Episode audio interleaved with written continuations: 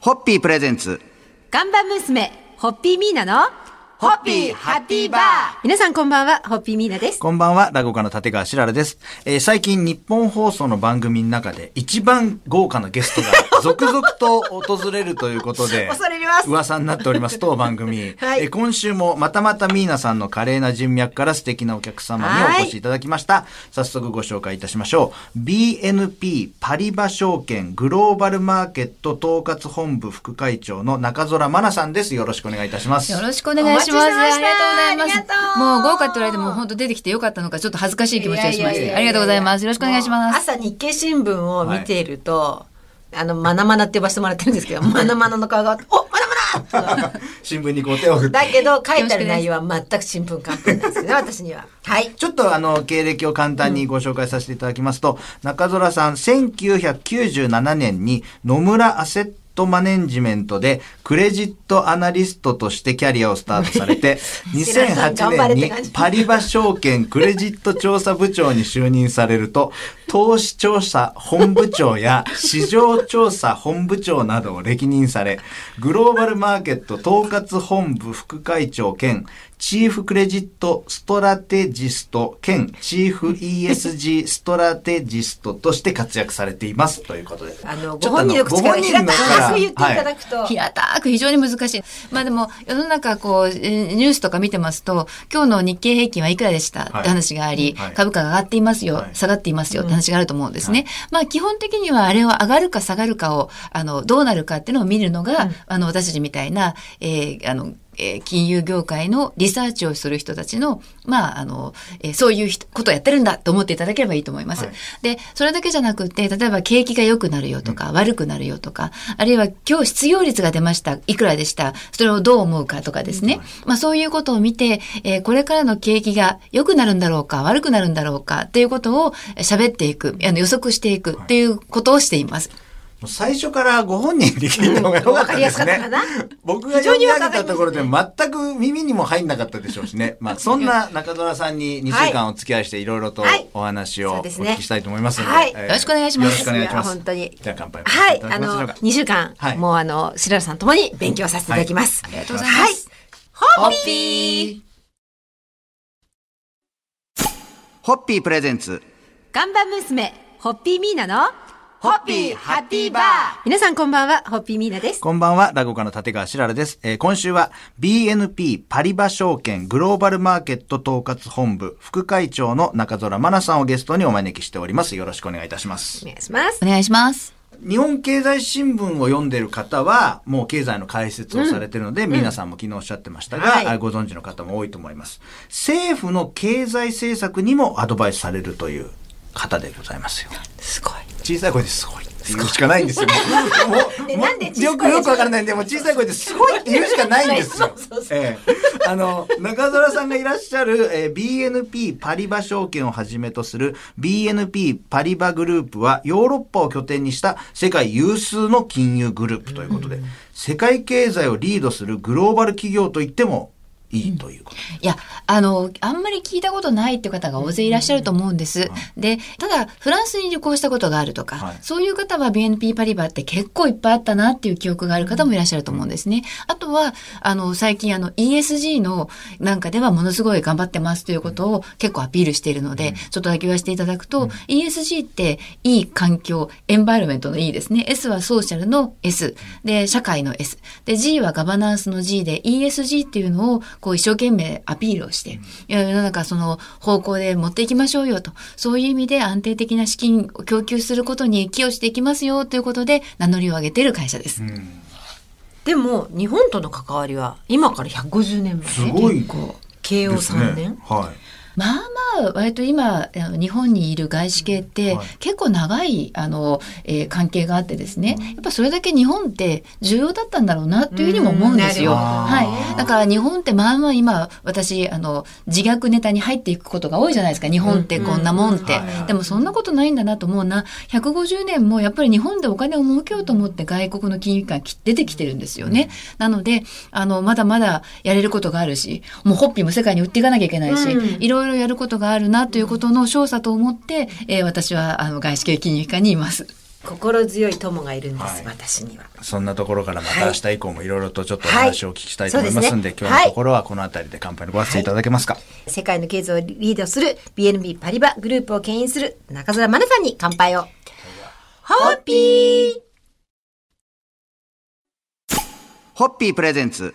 看板娘、ホッピーミーナの、ホッピーハッピーバー。皆さんこんばんは、ホッピーミーナです。こんばんは、落語の立川しらるです。えー今夜も BNP パリバ証券グローバルマーケット統括本部副会長の中空真奈さんがスタジオにお越しいただいております。よろしくお願いいたしますよろ。しくお願いします。まあこれ収録がちょっと前なので、えーこの当日、まあ今日3月31日ですけれども、えーこの時の模様はちょっと変わってるかもしれませんが、収録の時点では日本の株式市場は元気ですと言ってよろしいです大か元気ですよね。大元気。はあの、この株価ってじゃあなんで上がってきたかというと、あの、皆さん、えっと、あんまり経済詳しくないっておっしゃってたんですけど、金融政策ってわかりますか？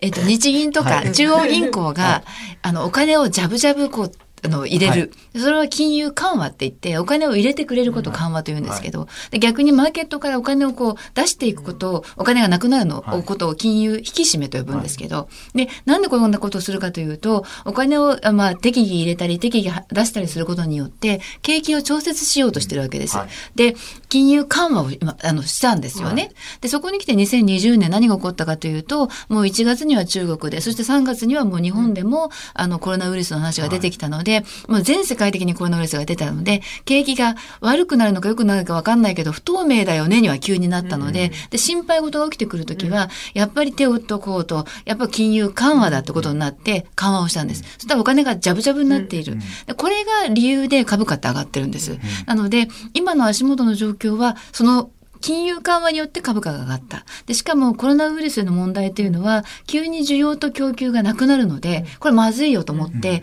それこそ持続化給付金だとか、あとは、あの、家賃補助とかいっぱい出したじゃないですか。あれは財政なわけです。で、財政政策っていうのが出ると、お金がやっぱり出ることになるので、お金を財政でも使い、日銀の金融緩和でも出してくるので、お金だらけになってるんですよ。で、それだから結局株価が上がっていくんですね。っていう状態です。すっごいわかりやすい。すっごいわかりやすかった今すごい真面目に真剣に聞いてしまいました。すっごいわかりやすすかった、ね。ごい。なんで僕中学校の先生こうやって教えてくれなかったんだろうと思ったぐらい。そうするとすごく株式市場に興味持ちますよはいね。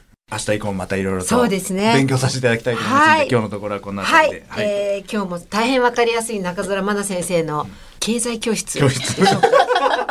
ありがとうございますあ。りがとうございました。それでは、ホッピー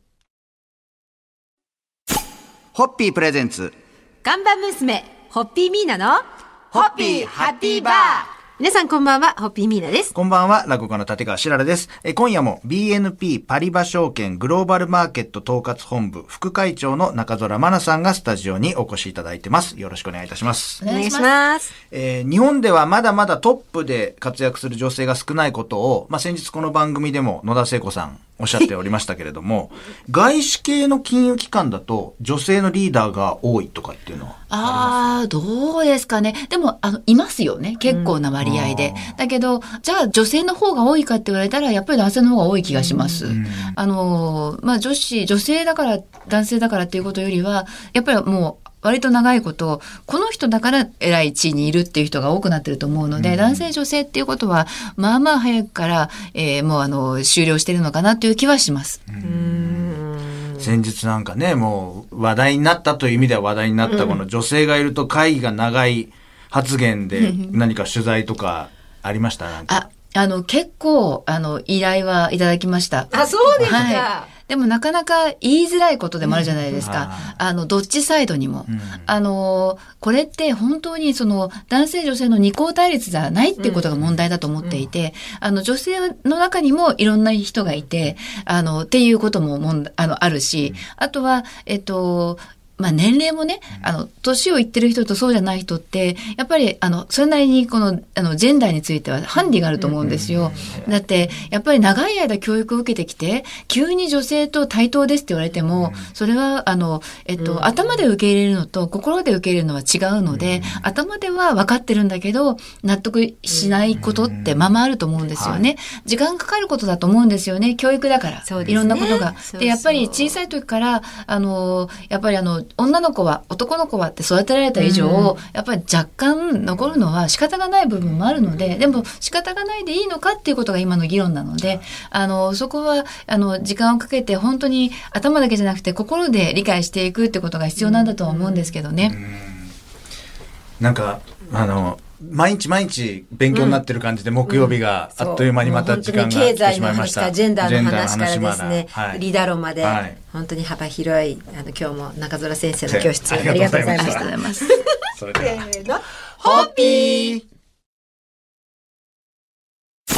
ホッピープレゼンツ、看板娘、ホッピーミーナの、ホッピーハッピーバー皆さんこんばんは、ホッピーミーナです。こんばんは、落語家の立川しららです。今夜も BNP パリバ証券グローバルマーケット統括本部副会長の中空真奈さんにお越しいただいております。今日もよろしくお願いいたします。よろしくお願いしま。す。もう今週は、もう毎日毎日短い時間で、経済のみならず、ジジェンダーかからいろいろと。先生に解説いただいておりますが、分かりやすくてね。もう本当に、もう短い時間で腑に落ちるんですよね。すっごくわかる。本当ですか？本当ですありがとうございます。楽しい。あで、やっぱりちょっとね、まあ新型コロナの感染拡大で、今、いろんな業界、もう全部ですよねもう飲食業界もそうですし、うん我々もそうですし、エンタメ業界も全部そうですけど、いろいろ大変なことになってて、やっぱり多くの人が一番気になるのは、こう日本の景気はアフターコロナでどうなるか。うん。ここをやっぱり聞間きたいです違いなよね。く、そこはね、はい。やっぱみんなが希望を持ってる、期待を持ってるところ。だからね。そんな中、ちょっとまた先今日もあの。解説いやありがとうございます。解説お願いできますでしょうかいや、必ず、その、なくなった需要っていうのは戻るんだと思うんです。でも、その戻り方っていうのは、セクターによって結構違ってるんだと思うんですね。で、例えば、その、飲食とか食べるっていうこととか、エンターテインメントっていうのは、人間が欲することですから、必ず需要って戻るじゃないですか。だけど、えー例えば、その、えっと、こっち側、その、物を買う側、えーは、どういうものが必要かっていうのは少しずつ変わってきたものの事実ですよね。で、変わったことによって、大打撃を受けている業界っていうのが多くなってきたと思います。で、じゃあ、ポストコロナっていうのはいつ来るかっていうと、これワクチンが効いてこないと、ポストコロナにはならないんだと思うんですけど、あの、すごいポジティブに考えても、2021年のし、あの、後半までかかっちゃうと思うんですね。で、これかかってきて、その後にポストコロナが来るんですけど、でもこれでも最速です。で、そこで来た時に、じゃあ需要ってどこまで戻るんですかっていうと、ちゃんと戻るものと、全く戻らなくなるものとあると。でも逆に、今まで全然利益が出なかったところに、利益が出るものがあるかもしれないんですよ。なので、それをいち早く見つけたら、それはものすごく利益になると思います。なんで、それを早く見つけた方がいいよっていうチャンスでもある。うんうんうんなんで、変われるあの、うん構造変化はチャンスだと捉えた人たちの勝ちだと思うので、えーそれをやれる機会が今来てると思って、えー考えていただきたいなと思います。うんそうではい。はい。この、またとない構造変化のチャンスということで、はい、前向きにいきたいと思います。中澤先生、本日もありがとうございました。ホッピー